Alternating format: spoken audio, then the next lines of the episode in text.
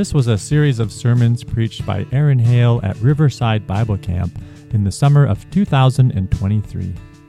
The theme verse for the week was from Ephesians 2 8 and 9, which says, For by grace you have been saved through faith, and this is not your own doing, it is the gift of God, not a result of works, so that no one may boast. For we are his workmanship, created in Christ Jesus for good works, which God prepared beforehand that we should walk in them.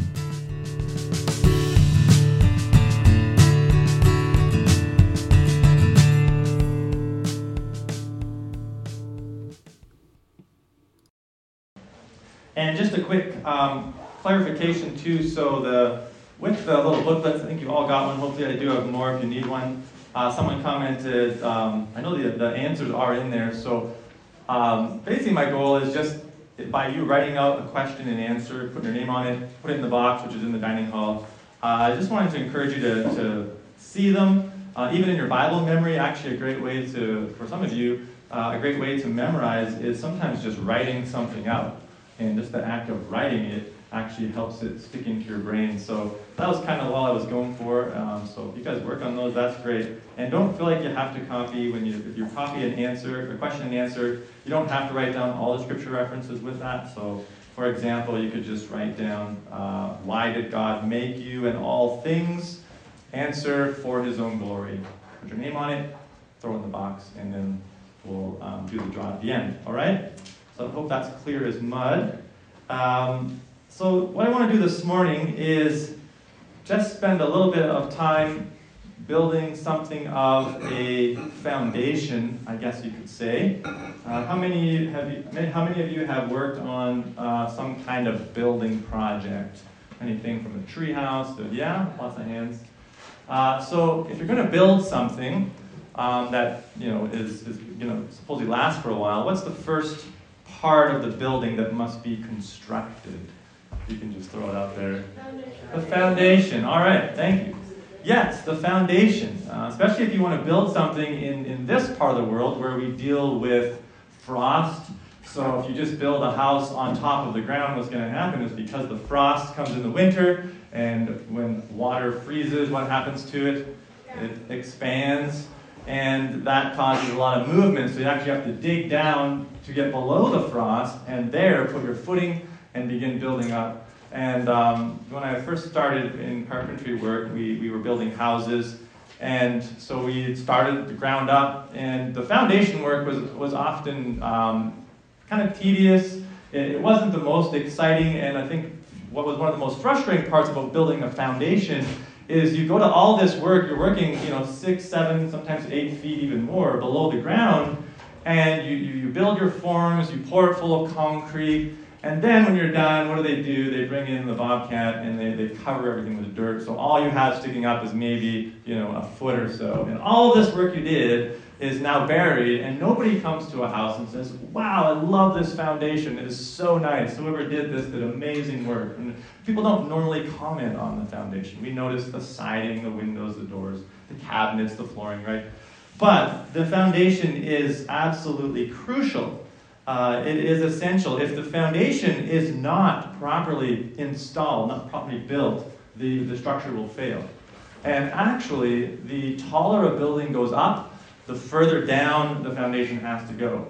Uh, for example, there's a building in Malaysia, the Petronas Towers, they stand over 1,400 feet tall. So that's roughly, if you look at the, uh, the climbing wall out there, I'll just compare all the heights to the climbing wall because it's pretty tall. Uh, you know, I think it's around 40 feet, I think, the climbing wall. So if you look at the climbing wall, to go the height of these towers, it's about 35 climbing walls stacked on top of each other. It's a very tall building.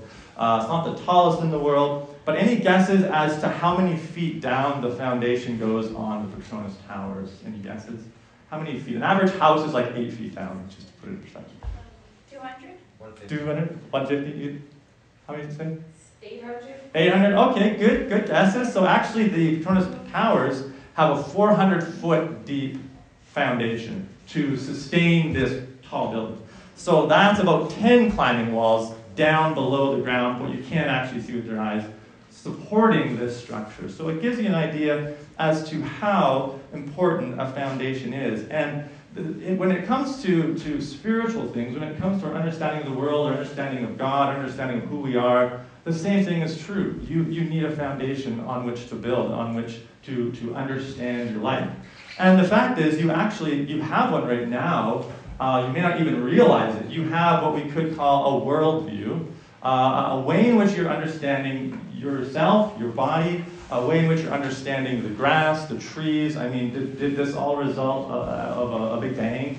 Is that how all this came here? Are we just highly evolved space dust floating through time without any real meaning or purpose? Um, or, or, how did this come here? Is this, is this the, the result of, you know, in maybe the Greek mythology, the gods are fighting and some god is angry and he kills this god and takes part of it and creates, uh, you know, some trees. It's like pretty wild when you get into Greek mythology. Um, or, or are we looking at the account of the scriptures? Did all this come from an infinite, wise God who brought this world into existence? And if we're going to talk about a foundation, then we really must begin with the Word of God, with the Scriptures. Because you must ask if we're going to have a right foundation, one that's actually going to stand the test of time, one that's actually going to sustain you. You know, he's saying about uh, being in the storms of life.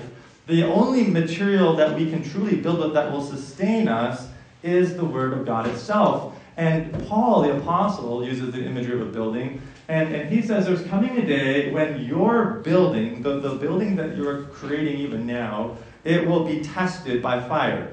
It will be examined by Christ, the judge of all the earth. And it is only if you're building with the right materials will it actually sustain. So, what is the Bible? How do we know it's reliable? Actually, every well, I would say almost every world religion has a holy book. And they claim that their deity has given them this book. For example, the, the Church of Latter day Saints, the Mormon faith, uh, Joseph Smith claimed that he was walking through the trees and he came across these golden tablets. And he claims that these were dropped down from heaven, from God, and they were actually the correct Bible, the correct Word of God to us, and so they disregard uh, much of what we have in our Bible. Um, and, and, so you can talk about, you know, um, the, the, the, Muslim faith, you have the Quran. Uh, every world religion has its, its, whole, its holy book. So what is the Bible? We talk about the Bible as a Christian. Um, what is it? How do we know it's reliable? Where do we get it from? Um, what, what evidences do we have that it is more reliable or, or the truest of all books? Um, and I want to talk a little bit about that this morning. Now, in the Bible, we find that there are two ways that God reveals himself to us. Two ways. And we can break those two ways into general revelation and special revelation. Does anyone have an idea uh, the first way in which God reveals himself to us? You can shout it out what, what is the general way that God reveals us? Nature. Nature. Okay, thank you. Very good. So we find in the, the, um, in the book of Romans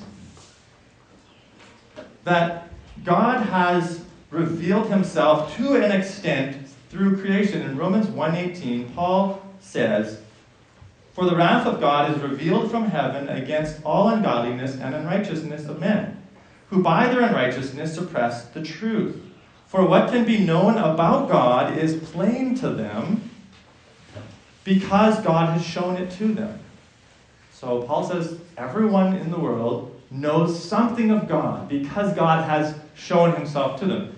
And then the question is, well, how did God do this? How did he show himself? And he goes on in verse 20 For his invisible attributes, namely his eternal power and divine nature, have been clearly perceived ever since the creation of the world in the things that have been made, so they are without excuse. So someone may ask the question, what about the, the, the tribe living off in the, in the Amazon jungles who've never had a Bible, they've never heard about God? How can they be accountable to worship God, the one true God? How can they know of Him? Well, Paul says through creation, there's actually enough evidence for every person to know there is a God. There's a creator. And in creation, we see Paul says something of his invisible attributes, his power, his wisdom. And therefore, we're accountable to serve and to seek after this God. If I was to hold a painting to you, does anybody here like painting or art? Um, see some hands. My wife is a, a good painter. Actually, her dad, my father-in-law, is a very good painter as well. And if you see a painting, you know something for sure. There was a painter, right? Somebody made that painting. It didn't, didn't just appear out of nowhere. It, it was made. There was an artist. Uh, and, and so is the creation. We look out there and it's like, there's no way this just evolved out of nothing. There is design, intricate design. It's incredible. You begin to study biology, you begin to study the cellular structures and, and, and, the, and even chemistry. I, I, did, didn't like chemistry in school. I, I, I think I barely got through chemistry 10, and, um, well, it was just science 10. And then later in, in doing the plumbing stuff, we had to learn more about chemistry, combustion, and all that. And it's actually incredible the way that God has created all of these elements and the way they interact with each other. But this tells us something of God, and that is what we call general revelation. But then there is a greater, clearer revelation of God, which we refer to as the special revelation of God. And this comes through what is the source of this special revelation? Jesus. Okay, Jesus, and we know of Jesus through how, how, do we know how do we know who Jesus is? The Bible. The Bible. Thank you. So you're right. It, uh, Jesus is the right answer, um, but but Jesus is not here, and so the way we come to know Him in His Word is the Scriptures. So we refer to the Bible as the special revelation of God. And I just want to read another verse for you from the um, book of Hebrews, and this will become very important as we work our way through this week as well. Because the Bible was not dropped down from heaven. It wasn't as Joseph Smith claimed that someone was just walking through the forest one day and, oh, look, a Bible. I guess this is from God, and pick it up and, and, and begin sharing it. No, actually, the Bible comes to us over many years, written by 40 different authors. And the book of Hebrews in chapter 1, verse 1 says, Long ago, at many times and in many ways, God spoke to our fathers by the prophets, but in these last days, He's spoken to us by His Son, whom He appointed the heir of all things, through whom also He created the world. So, in times past, God spoke to our fathers by the prophets.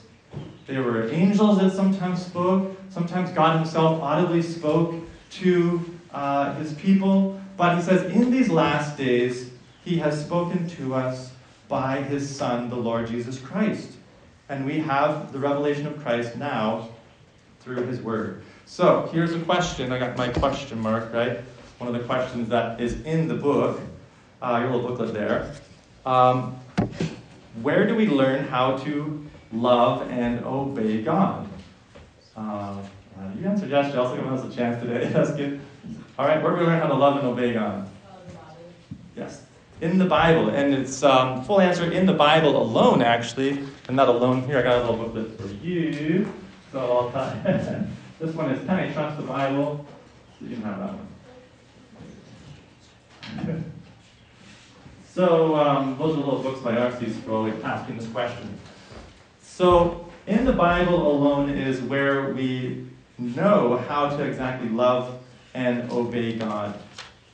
Though we can know something of God from creation, we cannot know the fullness of who God is. We cannot understand our own condition. We cannot understand how we are to, to be saved. We cannot understand the, the person and work of the Lord Jesus Christ. So, who wrote the Bible is actually another question. So, I'll hold up that question again. So, who wrote the Bible? And, and the answer, ultimately, yes, God wrote the Bible. But how did God write the Bible? Um, right.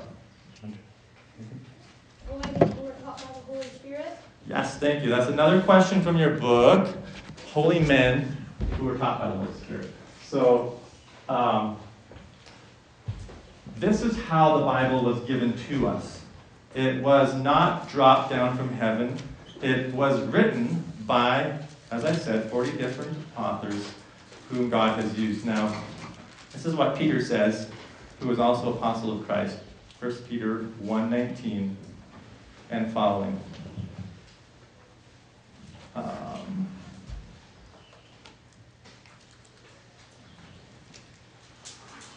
I always do this. It's actually Second Peter. Sorry, 2 Peter 1:19. He says, "And we have the prophetic word more fully confirmed, to which you will do well to pay attention, as to a lamp shining in a dark place, until the day dawns and the morning star rises in your hearts."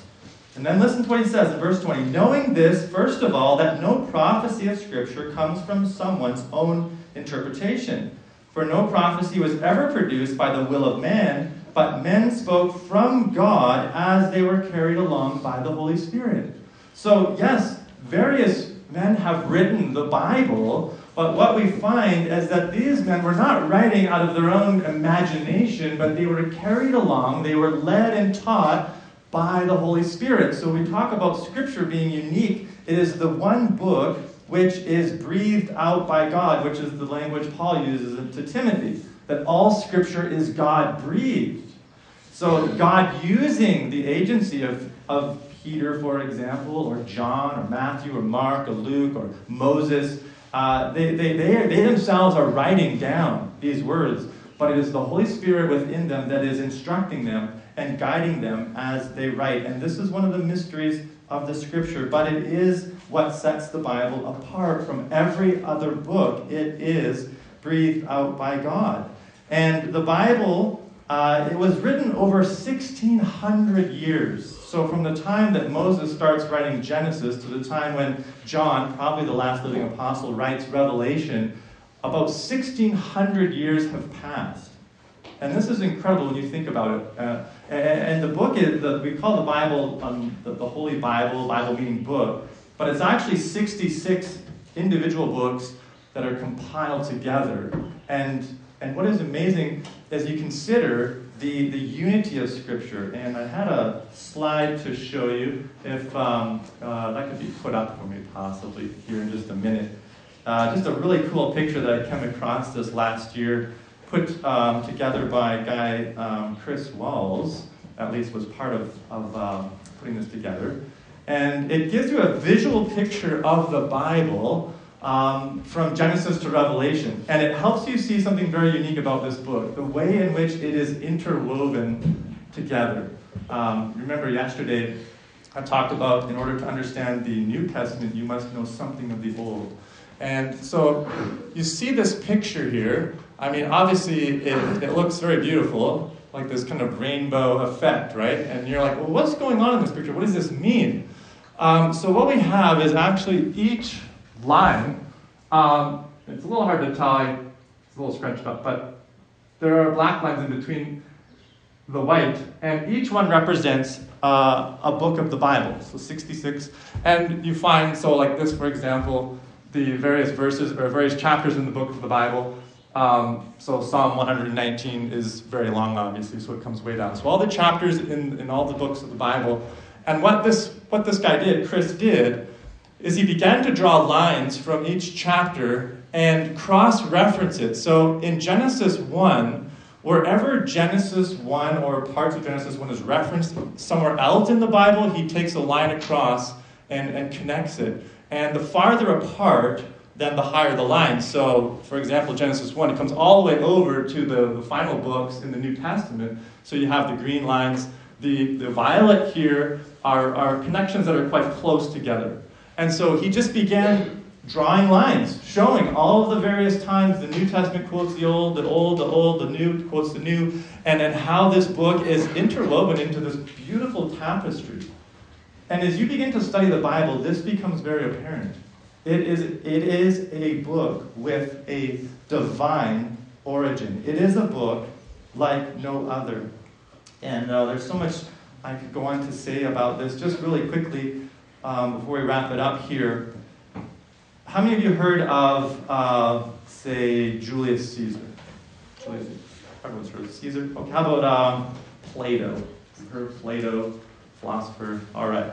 Um, let's see, someone else here. Maybe Homer, not quite as, yeah, some of these, some of these old guys. So let's take, for example, uh, Caesar and the writing in the, in the Gallic Wars. Now, written probably around 100 to 44 BC, so we're talking about 100 years before Christ was when he wrote, all right? Um, the earliest manuscript that we have of his writing So the farthest back we can go to the time he wrote was about 900 AD. So this puts a thousand year gap between the writings we have of Caesar, for example, and when he actually wrote. A thousand years, that's a long time. So we have copies of copies of copies. And guess how many copies we have of his writings? Three? Good guess. Ten, actually. About ten copies that verify these writings were actually there. Uh, and yet, how many people today are like, yeah, Caesar, I don't, I don't think he was a real guy. I think it was just all made up. Very few people are going to know, yeah, yeah, we, we believe he's a real historical person. Um, Plato, for example, writing about 427 BC, so this is even further back. The earliest copy we have from Plato is about 900 AD.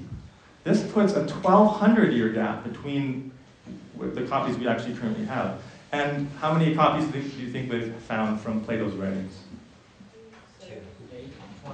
Okay, yeah, you're, you're in the ballpark. Uh, actually, it's about seven. Seven copies. That's not very many when you think about it to validate the, the historical accuracy of these guys. So let's talk about the New Testament um, alone. It, it, was probably finished, John probably wrote somewhere between 50 and 90 AD after Christ. Now, we can date back to about 130 AD, which gives us about a 40 year gap between the original copy written and the copies that we have today. So, very close, far closer than any other writings of antiquity. Uh, and how many copies do you think we have of various parts of the New Testament? Any guesses? Like a million? Okay. Yeah. Okay, good guesses. So actually, there's about 24,000 various fragments and copies that they have found to verify the historical accuracy of the New Testament. This is incredible. In fact, one, one scholar said if you were to take all of the Greek, the Syriac, Latin, Coptic languages written of the New Testament and you were to stack them one on top of the other, that it would be about four and a half times uh, taller than the Empire State Building, which is crazy to think about how much verification we have of these writings. And, and here, I know we're, oh, we're out of time. Um, so, just to close then, what is the main point of the Bible? What, what is this all pointing us to? Um, yeah? It's pointing us to God. And in fact, Jesus said in John 5 39, and this is again him confronting the religious leaders of his day. And they thought that they would search the scriptures, and as they acquired great knowledge, they would, would, they would gain eternal life. And yet, we read in, in John 5 39, Jesus talking to them, he says, You search the scriptures because you think that in them you have eternal life, and it is they that bear witness about me and yet you refuse to come to me that you may have life. I do not receive glory from people, but I know that you do not have the love of God within you. I have not come, I have come in my Father's name, and you did not receive me. So Jesus says, all the scriptures, all of this beautiful tapestry that God has woven together for 1600 years is pointing us to the Lord Jesus Christ to understand Him and what He has done. And this means that when Jesus says something like, Come to me, all who labor and heavy laden, like if you are burdened down with your own guilt, with your own need, with your own brokenness, and Jesus says, Come to me and I will give you rest, the question is, well, how do we come to Christ? How do we do that? Like, where is He? How do we come to know Him? And this is our uh, third last question. How does the Holy Spirit bring us to salvation? Is another one in the book there. Anyone know the answer? How does the Holy Spirit bring us to salvation? Through Christ, yes. And we, we talked about how we come to know Christ is through the Bible. All right, thank you. So the, the answer is he uses the Bible, which is the Word of God. Um, so the, I'll get this to you in just a second. So he uses the Bible. So when Christ says, Come to me, the way we come to Christ is we come to his Word and we prayerfully ask God to help us see Him, to understand what He has done. And in some of the last times we have recorded of Christ walking on the earth, in Luke 24 13, he's walking with this guy, these guys who didn't even realize that it was Jesus after he had been raised from the dead. And uh, we're told that Jesus begins opening the scriptures to them as he's walking, and he begins showing them how he had to come and suffer and die for sinners and to be raised on the third day. Jesus opens the scriptures with them and shows them how it points to him. So I pray that that is uh, your aim as you read this book. Be constantly praying, Lord God, help me to see Christ, help me to understand him, help me to, to know more of him, and to use this special revelation that God has given. So let me pray, and I know when a few minutes over, so we will wind down there. Let's pray. Father, we thank you for this word that you have given, you have given to us. And Lord, we know there are many mysteries and many questions around it, uh, things that maybe we don't understand, but Lord, we, we see that it is a book like no other. Lord, even in the, the evidences that point to it from history, the way that it is so uh, intricately um, connected from old to new, even though it spans over 1,600 years, it is your book that you have breathed out that we may come to know Christ we may come to understand his work through the, the death upon the cross and his resurrection and the life that he offers now. I pray help us to come to him through your word.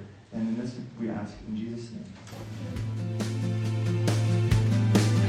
But you, oh Lord, are a shield about me, my glory,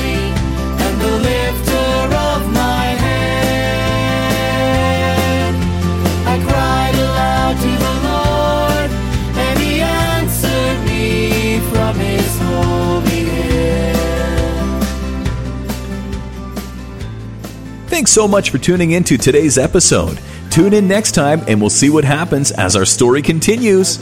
Remember, if you would like to write to us or find out more information, you can find us online at www.kidsway.ca. And don't forget to head over to www.soulmusic.ca to find many more songs that Jamie Soles has written and recorded. See you next time. May God bless you and keep you and make his face to shine upon you.